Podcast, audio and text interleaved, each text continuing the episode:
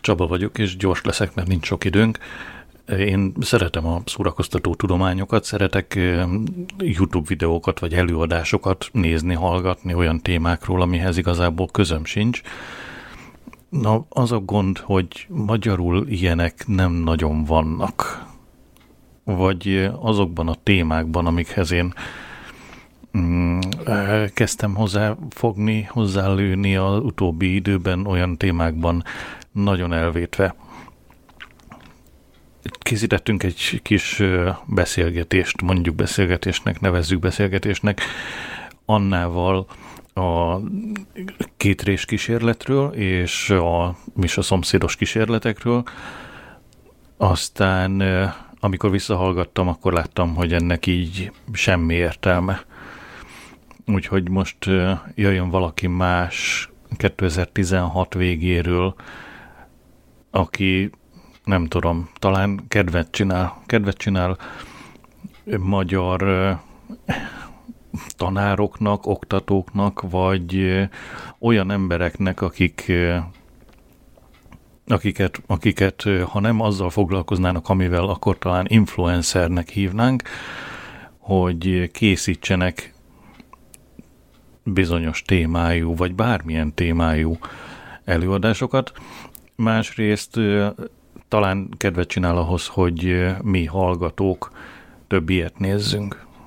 Jó estét kívánok, jó napot kívánok, és most jön a rém hír, hogy szünet nem lesz. De viszont ki lehet menni, vissza lehet jönni, haza lehet menni, tehát mozogjanak nyugodtan, ne érezzék magukat bezárva ez idő alatt. Ha középen ülnek, akkor is másszanak át a térdeken, állítsák föl a kollégákat, stb. A tanulásról, tanárokról, gyerekekről, iskolákról fogunk beszélni, vagy fogok valamiket mondani, és néhány mottót helyezek el az elejére ennek az úgynevezett előadásnak. Az egyik Mérei Ferenctől származik, aki a magyar pszichológia nagy öregje. Ő gyakorta mondta azt, és mindig rettenetesen összeszitták ezért, hogy ahol untatnak, onnan menekülj. Az, de tanár úr, hát monotónia tűrés, feladattartás, feladattudat, de Mérei nagyon makacs ember volt, és csak megismételte, ahol untatnak, onnan menekülj. Mert a világ nem unalmas, az ember nem unalmas. Ha te unod, amiről szó van, vagy te nem vagy elég érett rá, vagy rosszul mondják. Mérei nem érhette már meg, hogy kiderült agyfiziológiai vizsgálatokból, hogy igaza volt. 1996-97-ben, és erre Freund Tamás kitűnő magyar agykutató nagyon gyakran hivatkozik, a Minden Tudás Egyetemén is, kiderült az, hogy élmény és öröm nélkül, pozitív érzelmi hangoltság nélkül nincs hatékony tanulás. Frany Tamás gyakran úgy foglalja össze, hogy öröm nélkül nincs hatékony tanulás. Talán Mérő Lászlótól azt is hallhatták, hogy még a negatív érzelem is jobb, mint az érzelemmentes tanulás. Tehát az érzelmi aura a hatékony tanuláshoz mindenképpen kell. Jó, persze, számomra is egy nagy kérdés. Egy műszaki egyetem óráin ezt vajon hogy és mikor lehet megvalósítani, de hát ha meg lehet. De erről eszembe jut rögtön két nem személyes tapasztalat, két dolog, amit hallottam. Az egyik még a 80-as években volt, Hámori József kitűnő agykutató, aki később miniszter is volt, annak nem volt olyan kitűnő, mint agykutatónak. Ő akkoriban ösztöndíjjal járt az Egyesült Államokban a Szentágotai Intézetből. És hazajött, és akkor volt egy ilyen kerekasztal a rádióban havonta, és ott találkoztam vele, és mesélte Los Angeles-i orvosi egyetemi tapasztalatait. Bement az első patológia órára, amit az ottani orvostan hallgatók első patológia órája volt, és a legnagyobb megdöbbenésére nem azt hallotta, hogy a patológia helye a tudományok rendszerében, vagy valami hasonlót, hanem kivetítettek egy rövid, bár az óra másfél órás volt, kivetítettek egy 20-25 perces filmet, egy ember rosszul lesz. És azt mondták, menjenek haza, vége már az órának, és egymással beszéljék meg, menjenek könyvtárba, érdeklődjenek, és két nap múlva, amikor újra patológia óra lesz, jöjjenek be a javaslataikkal. Mit láttak, mi baj volt, mit kéne csinálni. De hangsúlyozom, még nem volt órájuk.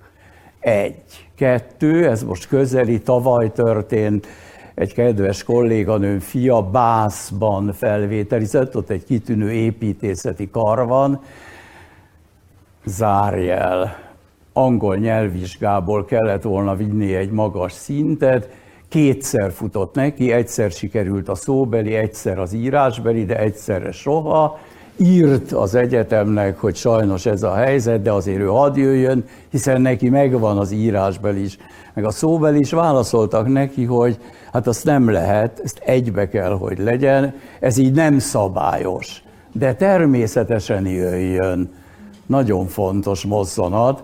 Természetesen, miért nem menne? Nem szabályos a, megérkeztek oda, fényképet kellett küldeni, rögtön az első napon megkapták fényképes kártyáikat, amihova mindenhova be tudnak vele menni az egyetemen, a műterembe is, a műterembe gyűjtötték össze, ezt a világ minden tájáról érkezett sok fiatalt, és a következőket mondták. Két feladatuk van. Egy. Alakítsanak önmagukból három-négy fős csoportokat, Kettő, kapnak egy helyszínrajzot a kampusz egyik helyéről, lejtés, dőlés, szök, stb. Oda kell egy házat tervezniük öt nap alatt, hármójuknak, négyüknek, ezeknek a kis csoportoknak külön-külön, meghatározza, hogy milyen funkciója legyen a háznak. Viszontlátásra, hangsúlyozom, elsősök voltak, semmilyen órájuk nem volt még, ezzel fogadták őket. De mindezt arra mondom el, hogy egész más szemlélet, nem csak gyakorlat közeli szemlélet, hanem egy olyan szemlélet, amelyben evidencia az, hogy a hiba nem rossz, a tévedés nem rossz, a rossz megoldás nem rossz. Nagyszerű, azon keresztül tanulunk, és tudjuk meg, hogy mi lesz. Biztos sokan tudják, hogy 2000-ben, amikor a finnek olyan jónak bizonyultak a PISA vizsgálatokon, az derült ki, hogy a finn gyerekek mind megoldották az egyik számítási példát, ez teljesen lényegtelen, hogy hogyan, a magyar gyerekek hozzá se kezdtek. Miért?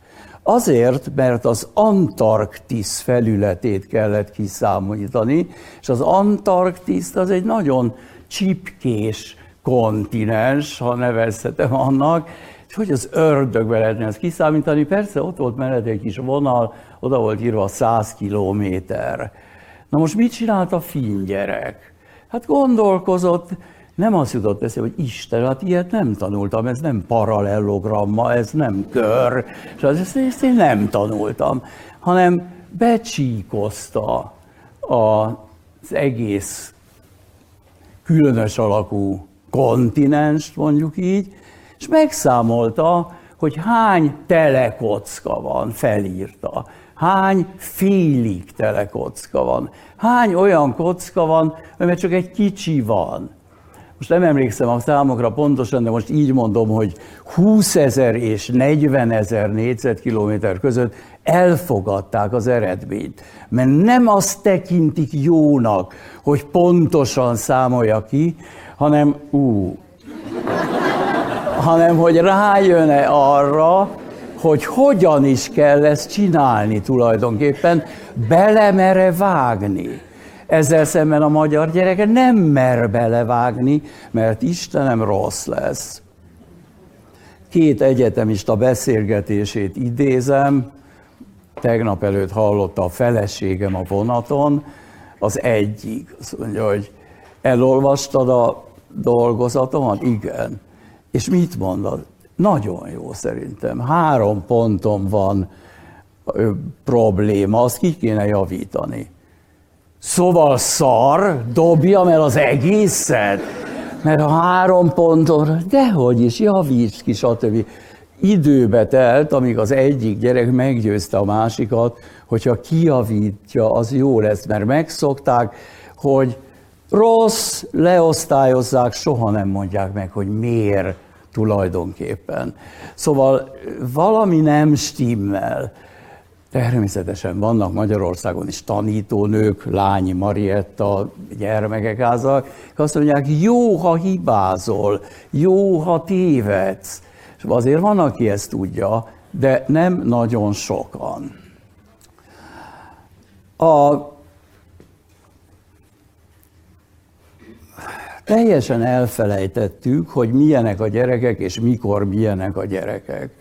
Mit értek ezen? Ezen azt értem, hogy például a magyar alapprogramban azt olvassuk, hogy első végére írni, olvasni kell.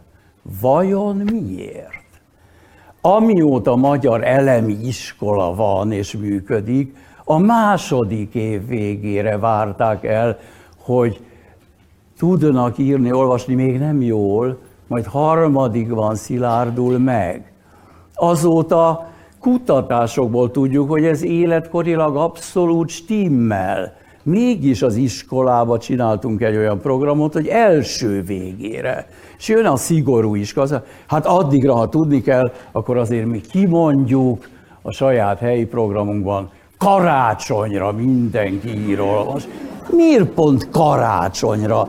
És egyszerre 30 gyerek, amikor Zsófika úgy jön, hogy ír, olvas, mert három nővére volt, és mindenki tanítónénit játszott vele, Lacika harmadikra fog stabilan írni, olvasni. De miért? Zsófika zseni, Lacika hülye? Esetleg pont fordítva, hiszen a zseniális és tehetségesek lassabban érnek, nem egyszer, vagy nem is csak lassabban érnek, letokolják magukat azzal szemben, amit nem akarnak felvenni. Picasso nem tudott megtanulni, írni, olvasni és számolni az úgynevezett elemi iskolában. Jó, később pótolt valamit ebből, de most mi a teendő? Tegyük át a kisegítő, vagy speciális, vagy stb. iskolába? Miért? Edison 9 éves korában hazaküldték. Azt mondta a tanítónéni, asszonyom, próbálja megtanítani írni, olvasni, mert a gyerek egyébként képezhetetlen.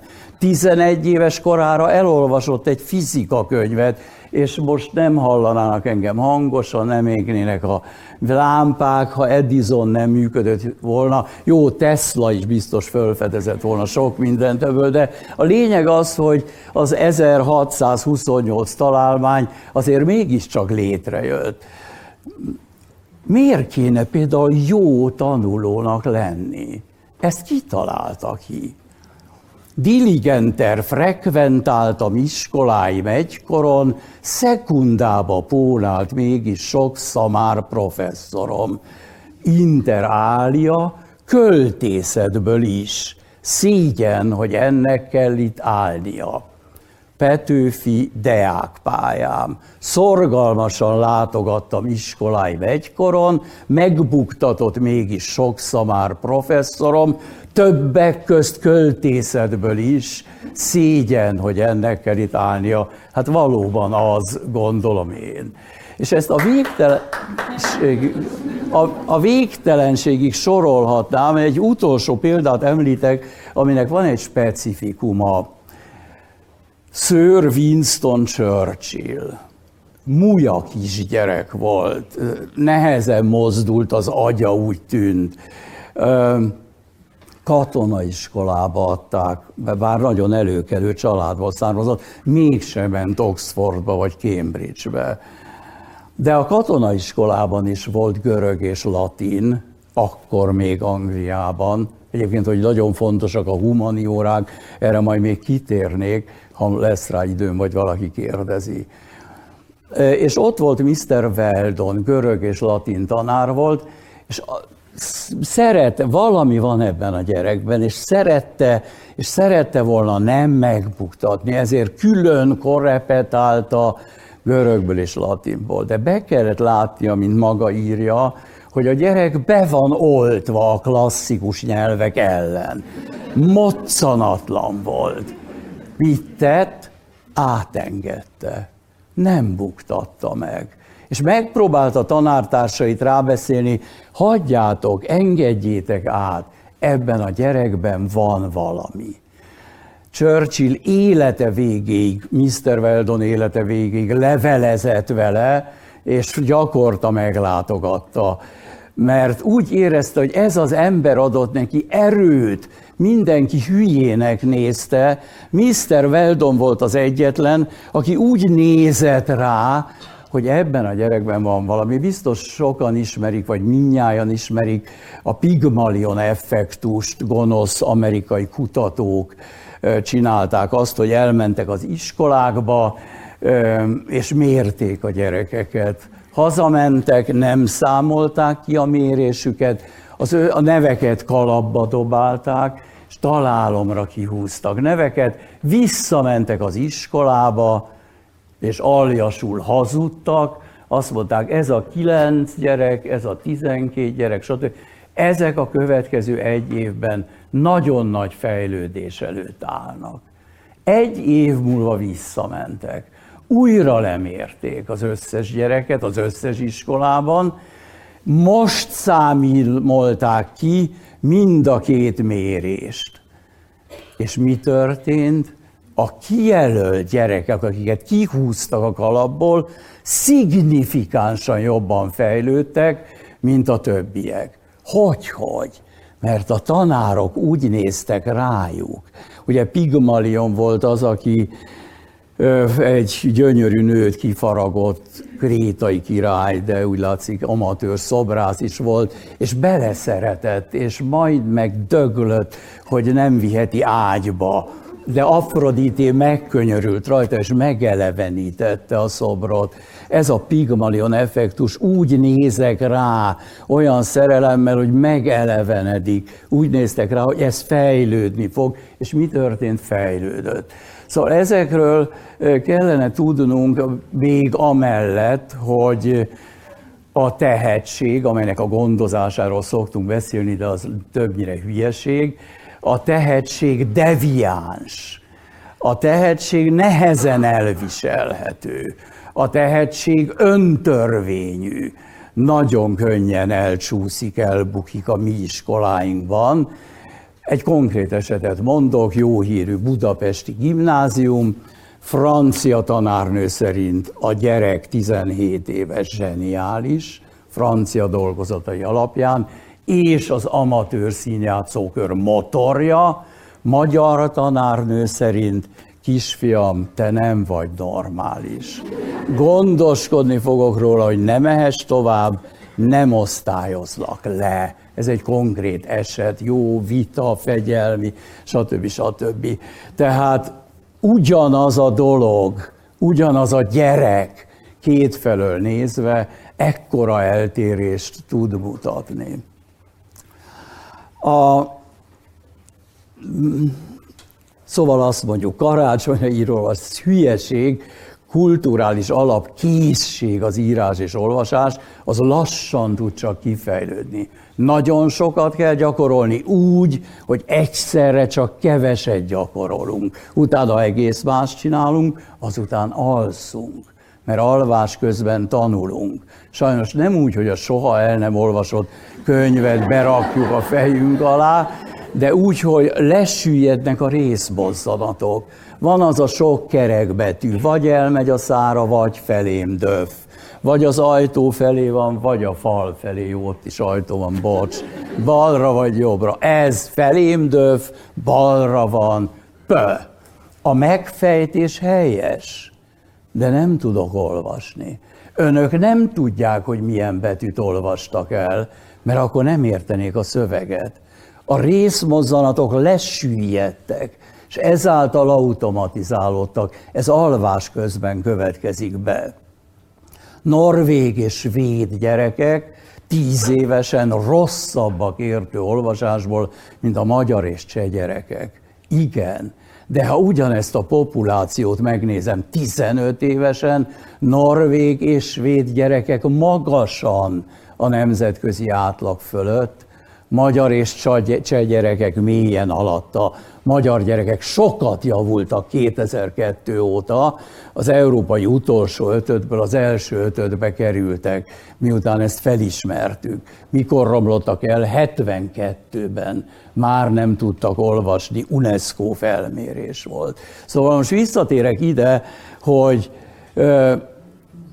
és még egy nagyon fontos dolog van, ide szerettem volna eljutni, norvégok és csehek soha nem hagyják abba.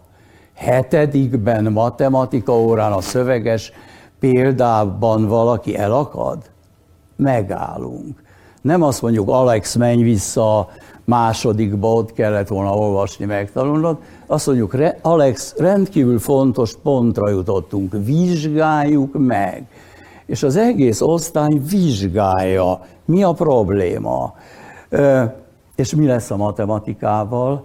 A tananyagot nem kell befejezni, mert a tananyagot felejtés számára tanítjuk. Az eminens is 75%-ot 5 év alatt garantáltan elfelejt. Szegedi vizsgálat gimnáziumot végzettek 9%-ára emlékeznek az anyagnak, úgy, hogy alkalmazni is tudják. Jó, tudom, nem kell a toronyba felmászni egy hosszú centivel, ha kíváncsi vagyok, hogy milyen magas, ott van a távcső, megnézem, föl, szögmérő van rajta, és kiszámolom. Igen, hogy? Hát tangens, kotangens, színusz, koszínusz, pontosan, jaj, hát arra nem emlékszem. Tehát alkalmazni nem tudja, elfelejti, és mégis nyomjuk a tananyagot. Nem kellene ez a rengeteg tananyag, tökéletesen felesleges így módon, hiszen azt is tudjuk, hogyha egy tanár 27 írót és költőt letanít, mert annyi van az anyagban, és a másik tanár 3-5-öt tanít le évközben, a többit nézzetek meg a tankönyvből, de a három-ötnél színdarabot írtak úgy, mint ők, verset írtak úgy, mint ők, regényt, színdarabot adtak elő az ő műveiben, stb. stb. És akkor megnézzük évvégén, aki mindent megtanult, sokat tud, aki három-ötöt, keveset. Rendben, ez világos. Csak hogy már szünet után ez csökkent, hát persze, mert felejtett, csak hogy ez meg nőtt. Hogy, hogy? És ha 17 évig nézzük, a két görbe keresztezi egymást. Ezek magnetizálódnak, felpattan bennük az érdeklődés az irodalomra, és húzzák magukra, úgy emlékeznek dolgokra, hogy azt is a tanár úr tanította, holott el se hangzott az órán. Tehát élményük volt az irodalomról, és ettől ők sokkal többet fognak majd tudni, mint azok, akik mindent megtanultak. Zárójeles megjegyzés, ki adta ki Magyarországon az első élmény pedagógiai tankönyvet pedagógusok számára? Valamelyik egyetem, tanárképző, főiskola, pedagógiai intézet? Nem, hanem a szegedi rendőrfőkapitányság.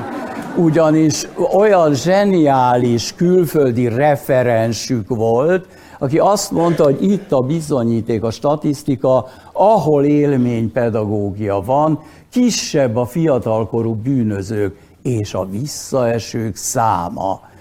Tehát élménypedagógia. Most visszatérek egy pillanatra még a norvégokra és a svédekre, tehát nem kell letanítani az egész tananyagot, hanem a tananyag egy részében viszont el kéne mélyedni, azaz élményhez kellene juttatni a gyereket.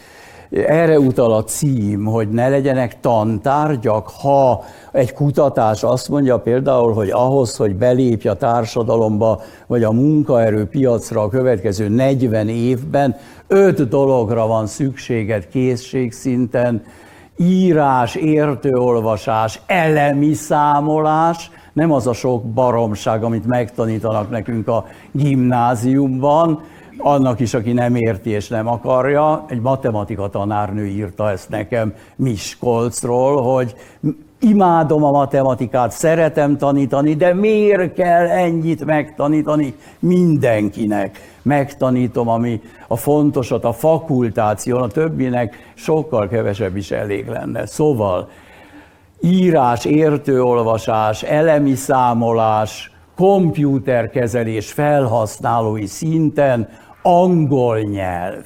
Ez az öt dolog fog kelleni a következő 40 évben. Igen, angol nyelv, nem kínai.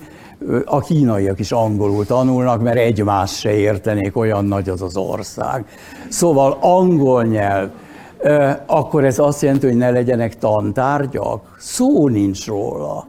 A tantárgy ezek szerint akkor egy szép mező lehetne, vagy kellene, hogy legyen, ahol találkozik tanár és diák, és élvezettel elmerülnek egy-egy jelenségben, azaz a világ és az ember nyilvánvaló titkaiban. Ez Gőtének a kifejezése azért van idézőjelben, és erre volna lehetőség és szükség, és ez volna jó az általános és középiskolában. Most az egyetemről még ne, az nyilván ott más dolgok vannak, és erről most még nem beszélek, és az nyugaton is elég bürokratikus, bár közel se annyira, mint a fentebbi példák is talán már mutatták, mint nálunk. A, most gyorsan megnézem hány óra, de még van egy kis időm, ha nem is sok. Szóval akkor hogy is legyen ez most már az iskolákban, mi a megoldás? Tulajdonképpen tudjuk a megoldást, csak nem alkalmazzuk. A finn iskola elismerten Európa legjobb, egyik legjobb iskolája, talán legjobb iskolája. Finnországban is van alaptörvény, alaptanterv. Alaptörvény nincs. Alaptörvény német tükörfordítás egyébként, mert magyarul alkotmány az új a, a nyelvújítóknak köszönhetően, de most ebben nem mélyedek el, hanem csak azt tudom, ott is van alaptanterv. Csak hogy az alaptantervhez tartozik egy miniszteri levél. Ez így szól. Kedves kolléga, nagyon kérem, hogy ezt a tantervet ne tartsa be, hanem alkalmazza a mindenkori helyhez és időhöz, ahol tanít, és tessék kapaszkodni az egyes gyerekekhez. 30 gyerek között az egy igen. Ugyanis a differenciálás a modern pedagógia egyik alapszava az egyes gyerekekhez. Ennek következtében Finnországban a tanári pályát az úgynevezett szabad pályák közt tartják számon, mint az orvos, az ügyvéd, a tervezőmérnök, a tanár. Óriási a túljelentkezés. Szabad pálya. Szabad tanárok, szabad embereket nevelnek. Lehet, hogy ezt van, ahol nem akarják, az egy másik kérdés. Szóval szabad pálya. Nagy, nagyon nehéz bejutni tanárképzésre. És ez az iskola az egyik legjobban működő iskola Európában. De még akartam itt valamit mondani, amit szerencsésen elfelejtettem. Közben nem baj, majd eszembe jut. Tehát tulajdonképpen nagyon is pontosan tudjuk, hogy mire volna szükség, hogy hogy kéne csinálni. Hogyan kellene a gyerekekhez, a gyerekek megismert élettani fiziológiai, testi, lelki, szellemi adottságaihoz alkalmazkodni és alkalmazni az iskolát, csak hogy ezt nem tesszük meg. Holott a régi magyar iskola ezt tapasztalatból és ösztönösen tudta. Mondok két példát. Egyik példa. Régi tanítónéni. Írni fog tanítani. Hogy kezdődik ez? Kisfiam, menj haza, kérj édesanyától otthon a sparhert alól ö, újságpapírt, terítsd ki a konyhakőre, vagy a konyhaasztalra, vedd a kezedbe a legvastagabb kék vagy piros postairont, és kerekíts rajta. Óriásiban régen. Ma összehúztuk az elemista sor közt, belehúztunk még két sort, mint a gyorsíró füzetbe. Ha igazán komolyak vagyunk, tűhegyes HB-s ceruzát adunk a gyerek kezébe, oda ragd be kisfiam a kis kampókat, csak meg ne nőjön a sor vége felé. Miért ne nőne meg, amikor eleve óriásinak kéne lennie?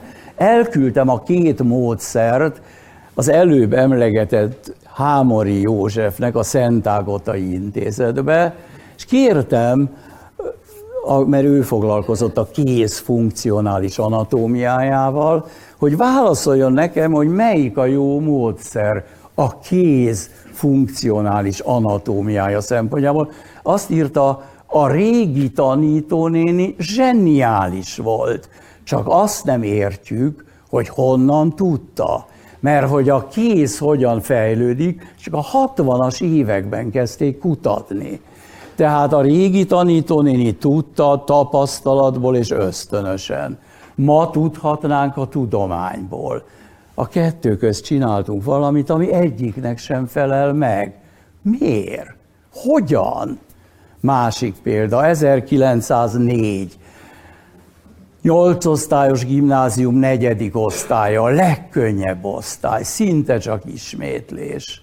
Miért? Mert a gyerek kamaszodik, és a kamaszt nem szabad megterhelni.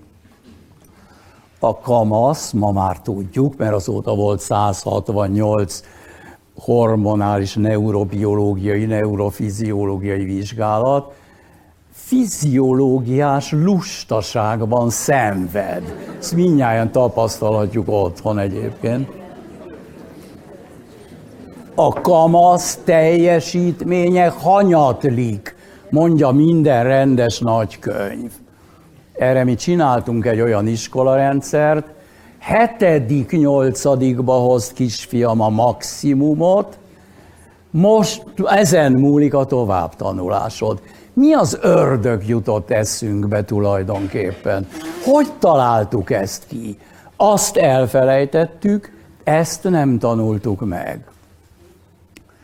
400 évvel ezelőtti nagyon szigorú magyar iskolák, kálvinisták, jezsuiták, ciszterek, piaristák rengeteg időt töltenek iskoladrámák írásával, kosztümözésével, díszletezésével, megrendezésével, előadásával. És még van iskolai énekkaruk, zenekaruk, poétikai önképzőkörük, retorikai önképzőkörük.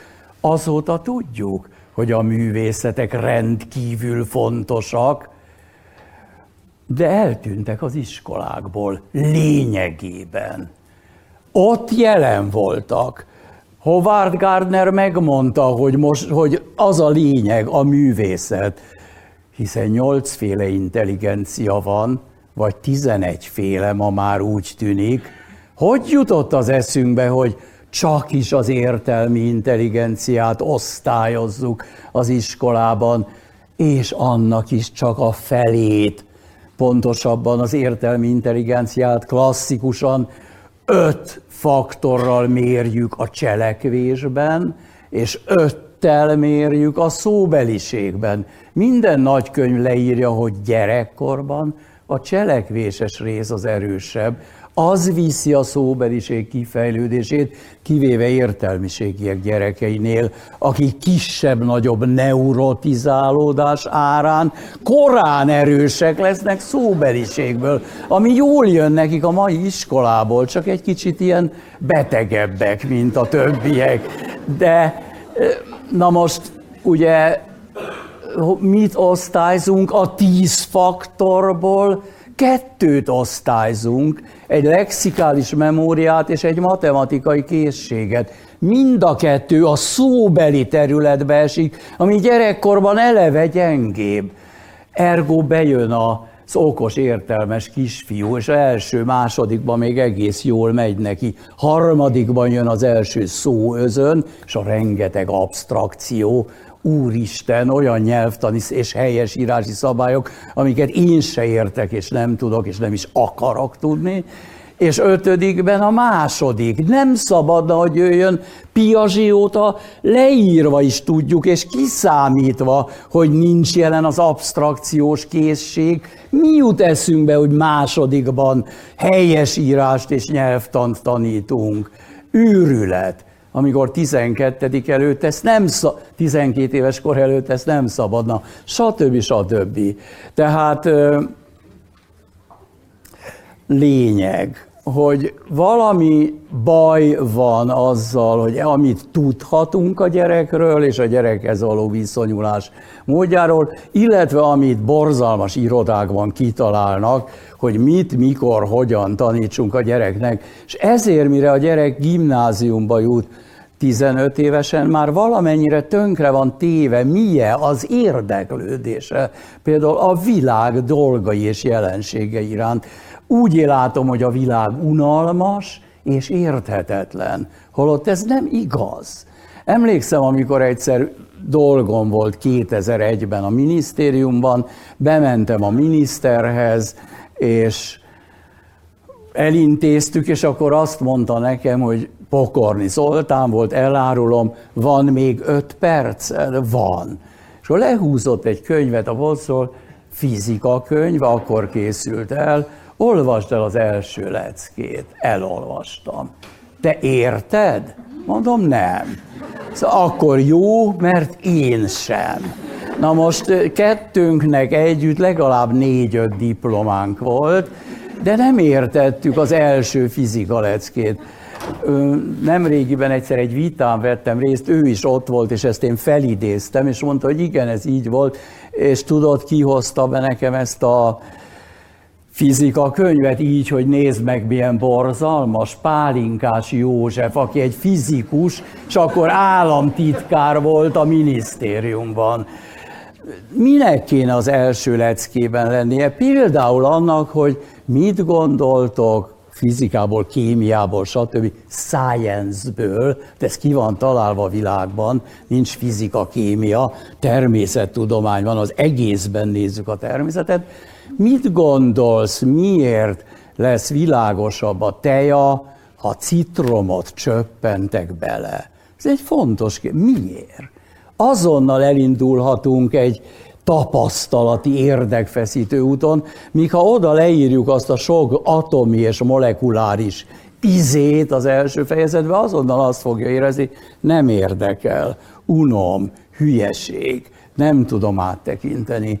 Tehát leszoktatjuk a gyerekeket arról, hogy érdeklődéssel nézzenek a világra, és ez a leszoktatás, ez mire az egyetemre jönnek, ha ez tényleg így van, már nagyon jól működik, már a gimnáziumban is tulajdonképpen.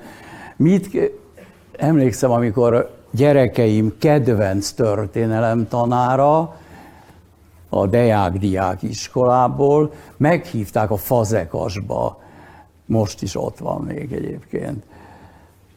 És megszokta, hogy a gyerekeket nagyon érdekli, mert zseniálisan csinálta a római kort, ugyanúgy, mint a középkort, és imádták a gyerekek. És megpróbálta ezt a fazekasba, mire felállt egy gyerek, és azt mondta, a tanár úr, ebből mi lesz az érettségi anyag?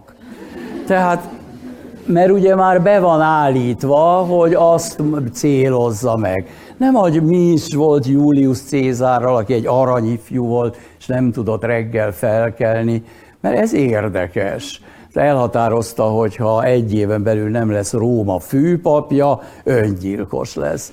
És Róma főpapja lett, mert azért volt valami sajátos akaratereje. Ez mind érdekes lenne, akkor, ha a gyerekek nem abban élnének, hogy azt kell megcélozni, és nem pedig a világban kell szemlélődni. Jó, ezeket akartam tulajdonképpen rendkívül gyorsan elhadarni, és most átadnám a szót önöknek, és ennek a beszélgetésnek négy fontos szabálya van. Egy, rossz kérdés nincs. Csak hülye válaszok, ezt az előadó adja, ha nem meri megmondani, hogy fogalma sincs. Én fogok erre törekedni, de lehet, hogy nem mindig fog sikerülni. A másik, az elrugaszkodott pszichológus szerint, ami itt és most eszükbe jut, az valahogy témánkhoz tartozik. Akkor is, ha nem tudjuk áttekinteni, hogy hogyan. Tehát bármit lehet mondani vagy kérdezni. Három alternatív tilalom, egymással beszélgetni tilos, mert akkor a legérdekesebb dolgokat és felháborodásukat egymásnak fogják lezúgatni.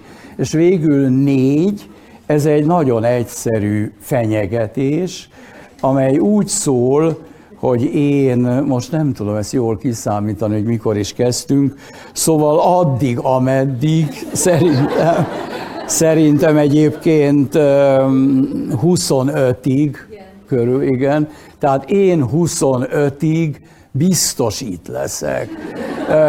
Leülök, vizet iszom, nagyon kérem a rendezőket, ne bíztassanak senkit szólásra, én sem fogok, és akkor a fele elmegy egy idő után, vagy a háromnegyede, de nem baj, mert akik itt maradnak, ha annyi ember együtt hallgat egy fél órát, vagy még egy kicsit többet, az már egy nagyon komoly, meditatív élmény.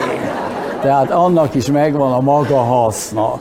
Úgyhogy most jön az, hogy leülök, vizet iszom, és nem szólalok meg addig, amíg valaki nem mond vagy kérdez valamit. És nagyon hamarosan jön a kérdés a nézőtérről, hogy mit tehetünk szülőként. Először is a következőket mondanám. A németek a 60-as években, jó, az persze az Erhárti gazdasági csoda évtizede is volt, lényegében, vagy le, totálisan leépítették az úgynevezett porosz iskolát. Németországban ma nincs porosz iskola, csak nálunk van Magyarországon, és Romániában, és Oroszországban, stb. Hogyan szülők és szakemberek összefogásával beperelték a szakfelügyeletet, jaj, erről még valami eszembe jutott, mint majd elmondok a szakfelügyeletről, beperelték a szakfelügyeletet, beperelték a tartományi oktatási minisztériumot, beperelték a szövetségi oktatási minisztériumot, és ezeket a pereket rendre megnyerték. Ma fantasztikusak a német iskolák. Kedves kolléganőnk három gyerekével kiment Münchenbe, mert a fele, férje ott kapott állást, és lenyűgözve ír arról, hogy ezek hogy működnek. Ne foglalkozzatok otthon a gyerekekkel. Ez nagyon fontos. Ezt mi elintézzük, mondja a tanítónéni. Nem kellenek papírok a gyerekeknek, nem tudom, tudják-e, ma a tanítónénik rémülten papírokért küldik a gyerekeket az úgynevezett nevelési tanácsadóban, mert ma már nem ez a neve, hogy ne tudjuk, hogy miről van szó, ma pedagógiai szakszolgálat. Szóval papírt, miről kell papírt? hogy nem tud megtanulni írni, olvasni karácsonyra. Persze, hogy nem tud megtanulni, de a tanítónéni retteg, hogy rajta fog csattanni az ostor, papírt. Németországban nem kell papír. Ott ül az asszisztens, és az asszisztens és a tanítónéni még foglalkozik a gyerekkel külön is. Ha kell, miért van asszisztens, mert a németek gazdagok? Szó nincs róla, ez nem így kezdődik. A finnek, akiket emlegettem, és a szakfelügyelet kapcsán vissza akarok rájuk térni, vagy a dél-koreaiak, irtózatos szegények voltak, amikor elhatároztak, hogy, elhatározták, hogy az oktatást kiveszik a pártküzdelmek teréből, és konszenzussal, szegénységükből a legtöbb pénzt oda nyomják be. És eznek meg lett az eredménye nem csak az oktatásban, a gazdaságban is, Nokia, stb. Minden párt tudja ellenzékben. Legtöbb pénzt az oktatásba kell benyomni. Kormányra kerülnek, első 67 milliárdot a közoktatásból, második 150 milliárdot a felsőoktatásból kanalazzák ki, mert ott könnyen hozzá lehet férni. Elképesztő. Ez ilyennek nem szabadna megtörténnie. Erre kéne a pénz, és ez meg, ma már tudjuk ezer példából, ez megtermi gazdasági értelemben is a gyümölcsét. Amit a szakfelügyeletről akartam mondani, és ez volt az, amit az előbb is elfelejtettem. Amikor 2000-ben kiderült, hogy a finnek milyen jók, ugye mi azt mondtuk, hogy rossz a mérés. A németek nem, a akik szintén rosszul szerepeltek, ha nem is olyan rosszul, mint mi, repülőre ültek a tartományi oktatási miniszterek, és repültek Helsinkibe. Mi van? Hogy csináljátok? Hogy működik nálatok a tanfelügyelet? Első kérdés, első válasz, nálunk nincs tanfelügyelet. És ez nagyon fontos. Volt egy német Waldorf tanár barátom, aki több iskolát és tanárképzést is alapított, és egyszer megkérdezte tőlem, tudod, melyik a világ leggonoszabb mondata? Nem, fogalmam sincs. Megbízni jó, ellenőrizni még jobb. És tudod, ki mondta? Nem tudom. Lenin. Na most mi ezen az alapon működünk. Ellenőrizni még jobb. De ez tévedés ebben a formában. Szóval most visszatérek az alapkérdésére, mit tegyen a tanítónénivel. Tehát egyrészt, amikor a gyerekem iskolába megy, neki azt kell éreznie, hogy ugyanúgy melegen ölelem testileg, lelkileg, mint eddig, hogy novemberben nem hiszem el az első beírást, hogy gyermeke 67 százalékos, mert változatlanul tudom, hogy 156 százalékos, és tudom azt, hogy az iskola az ő dolga. Tehát nem kezdem elrontani a család egész életét azzal, hogy Ferike, van lecke? Nincs lecke, anya. Nincs lecke? Szerdán is azt mondtad, hogy nincs lecke, de Magdika tudta, hogy van lecke. Azonnal hív fel Magdikát. Ez 8-10-12 év családi pokol. Tehát az, az iskola az ő dolga, én mindig segítek, ha kér. De nem ellenőrzöm. Ezek a gyerekek jobb tanulók. Ágikám, kihoztad a tornazságot? Hányszor mondtam, megint egyes fogsz kapni tornából, törvénytelenül, ezért nem kaphatna egyes, stb. Nem, ne, én nem, nemtől foglalkozom ezzel. De akkor megint megkapja a második egyet, és nem baj. És a harmadikat? Nem baj. Ha a negyediket is megkapja, esküszöm, el fogja vinni a tornaságot. Nem vagyok dogmatikus, szegény már kikészítette az előszobába, most mégis anélkül akar elrohanni, felemelem, lóbálom, Ági, és akkor hadd vigye el. De az iskola az ő dolga, és gondolják el, tanítónéni azzal fogadja az anyát. Anyuka, Ferikével még gyakorolni kell otthon az embetűt egész nap iskolában szegény, hazaviszem szegény gyerekemet egy-két, tesz, egy-két Tesco-n, Osánon keresztül, vonszolom, leültetem, kavargatom a vacsorát, másik kezemmel szórom a mosógépbe a szennyes, harmadik fejemmel visszafordulok, és kissé már spannolt állapotban így szólok. Ferike, még egy ilyen embetű, és az egész oldalt ki fogom tépni. És akkor már egy kicsit nyugtalan vagyok.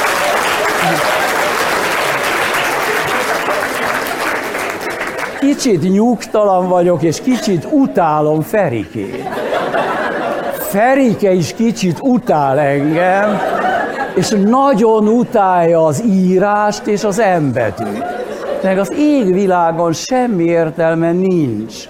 A heti jelentések nem heti jelentés, Hattie, új-zélandi professzor, nagy stábbal vizsgálja a világ iskoláit, azt mondta, hogy a házi feladatnál fölöslegesebb dolog a világon nincs.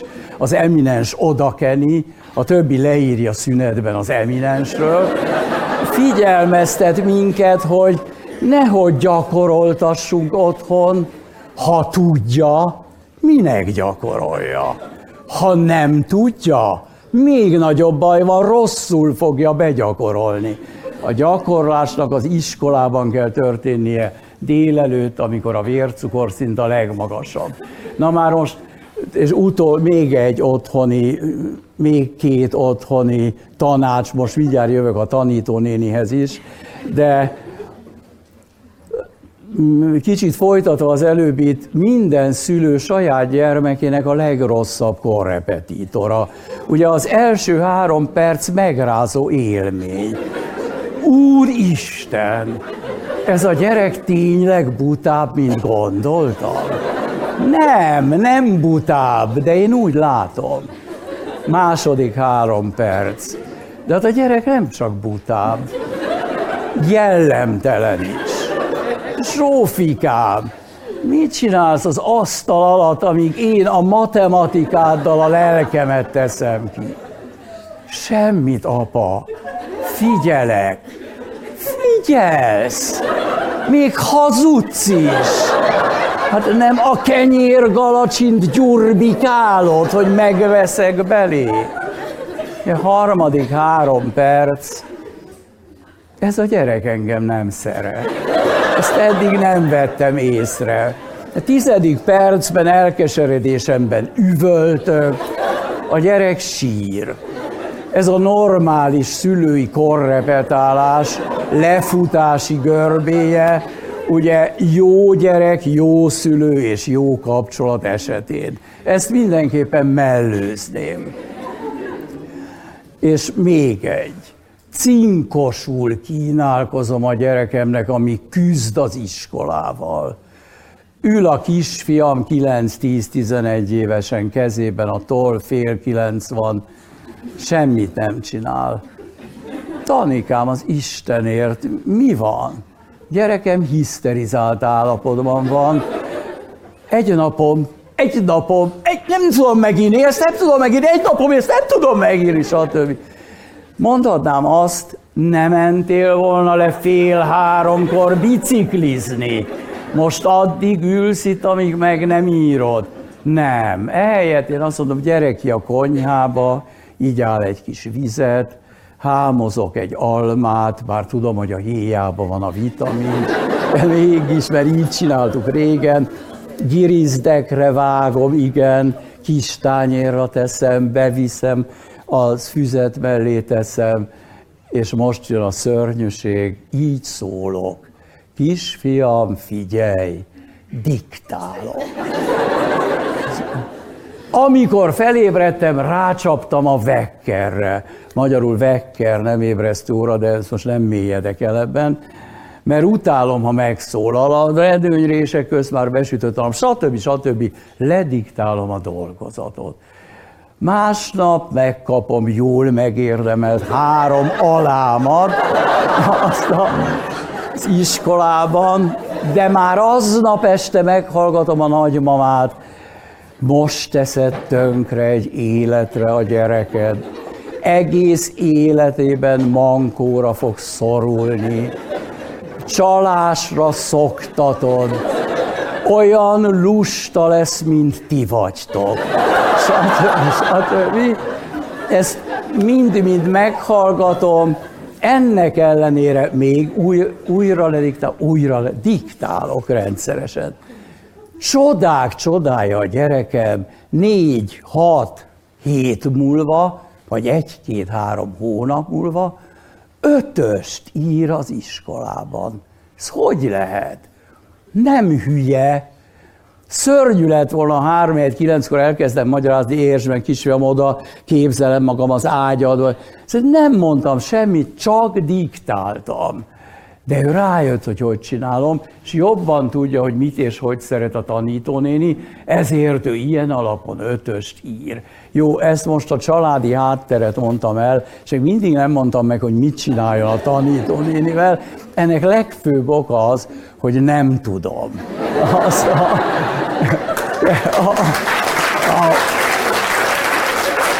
mert nagyon veszélyes dolog a tanítónénivel szóba állni. Nem azért, mert a, tanít, a tanítónéni nyomorult helyzetben van, nyomorgatja őt az iskola, a tanterv, a sok hülyeség, a mérés, a mérés, amely is alkalmatlan arra, hogy gyereket, tanítót minősítsen, országos trendet meg lehet belőle állapítani, ez kétségtelen. Annak ellenére, hogy a mérés előtti napon Joli néni azt mondja, hogy Ica, Zsolti, Sanyi, ti holnap ne gyertek iskolába. Mérés lesz. Mert ugye ők lehúzzák az átlagot. Ennek ellenére az országos trend jól látszik de egy-egy gyereket, egy-egy tanítót nem lehet minősíteni, hiszen a jó tanítónéni nehéz gyereket is vesz, a rossz tanítónéni kézzel, lábbal igyekszik megszabadulni a nehéz gyerektől, és kiutálni a rossz tanítónéni minden mérésben jobban fog szerepelni, mert összeválogatta magának a könnyebben kezelhető gyerekeket. A szenvedélyes jó tanítónéni minden mérésben alul fog maradni, hülyeség ilyen értelemben. Tehát nyomorgatja a tanítónénit sok minden, ezt akartam mondani, ezért rémülten fogad, támadásnak érez minden javító szándékú megjegyzést is. Ezért volnék rendkívül óvatos abban, hogy én mit mondok.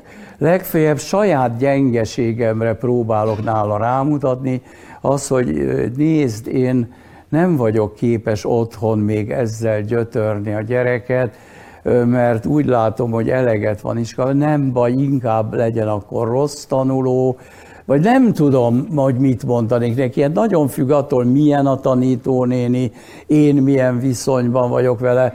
Az, hogy én meg tudnám változtatni egyedül a tanítónénit, ez így reménytelen. De most érek vissza oda, a német szülőknek sikerült megváltoztatniuk a német iskolát, Szerintem a magyar szülőknek is sikerülne, összefognának egymással és a szakemberekkel. De ebben mi rendkívül gyakorlatlanok vagyunk. Mondok egy példát. 93 első közoktatási törvény a rendszerváltás után. Ebben benne van, hogy az iskolában iskolaszékek szervezhetők, ha a szülők akarják.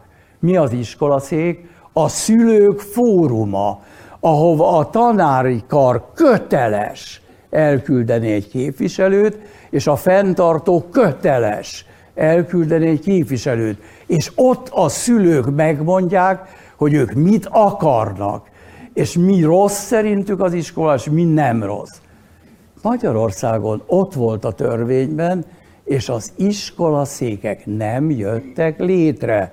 Nem éltünk demokratikus jogainkkal. Maradt a szülői munkaközösség. Belépek, hogy az a gyerekemnek is jót fog tenni, vagy nem tudom. Tehát ilyen dolgokon is múlik. Szóval igen, ez nehéz, szomorú, rajtunk múlik, rajtunk is múlik, hogy az iskola milyen lesz, és mi lesz belőle. De azt csak gyorsan itt hozzáteszem, Magyarországon nincs iskolába járási kötelezettség, csak tankötelezettség van. Be kell iratni a gyereket, hogy a nyilvántartásban megjelenjen, és az igazgatónak ki kell adnia a magántanulóságra vonatkozó engedélyt. Ki kell, ez nem dönthet, Csak az a gyanúja, hogy a gyerek veszélyeztetett, akkor kérhet környezettanulmányt. Ezért van nála a dolog több ilyen ügy is volt a klik megszerveződése után. Úgy érezték egyes iskolaigazgatók, bár nagyszerűek is voltak, akik mindmáig védik az iskolájukat sok értelmen, de volt, aki úgy érezte, hogy akkor tesz eleget a központi elvárásoknak, ha senkinek nem ad magántanulói papírt. Elég volt a klikkig fellebbezni, természetesen kiadták a magántanulói papírt. Homeschooling óriási divat Amerikában. Összeszedünk 8-10-12 gyereket, és valamelyik anyához járnak, aki otthon van a kicsivel, és fölbérelnek közösen egy tanítónénit, egy harmad idő alatt végzik el az anyagot, mintha iskolába járnának, stb. stb. Tehát különböző lehetőségeim vannak, nem tudom én mivel tudok élni, vagy veszem az alternatív iskolát, túl sok a gyerekem, akkor biztos kapok kedvezményt, kérem a szociális bizottság támogatását, stb. stb. Küzdök azért, hogy az állam ne diszkriminálja ezeket az iskolákat, hogy az egyháznak többet ad a normatívánál, ezeknek sokkal kevesebbet, és a többi középen kapja a normatívát. Miért? Benne van az Európai Parlament oktatásra vonatkozó alaptörvényében, hogy minden iskolának egyformán kell odaadni a pénzt a fenntartóra való tekintet nélkül. Volt már valaki, aki szembesítette a kormányt, hogy mit is mond ez a 84-ben elfogadott oktatási alapdokumentum? Nem, mert nem érünk rá, nincs energiánk, stb. stb. Szóval ilyenek jutnak erről eszembe. Bocsánat, nem leszek mindig ilyen hosszú, de nagyon fontos volt a kérdés, amit feltett.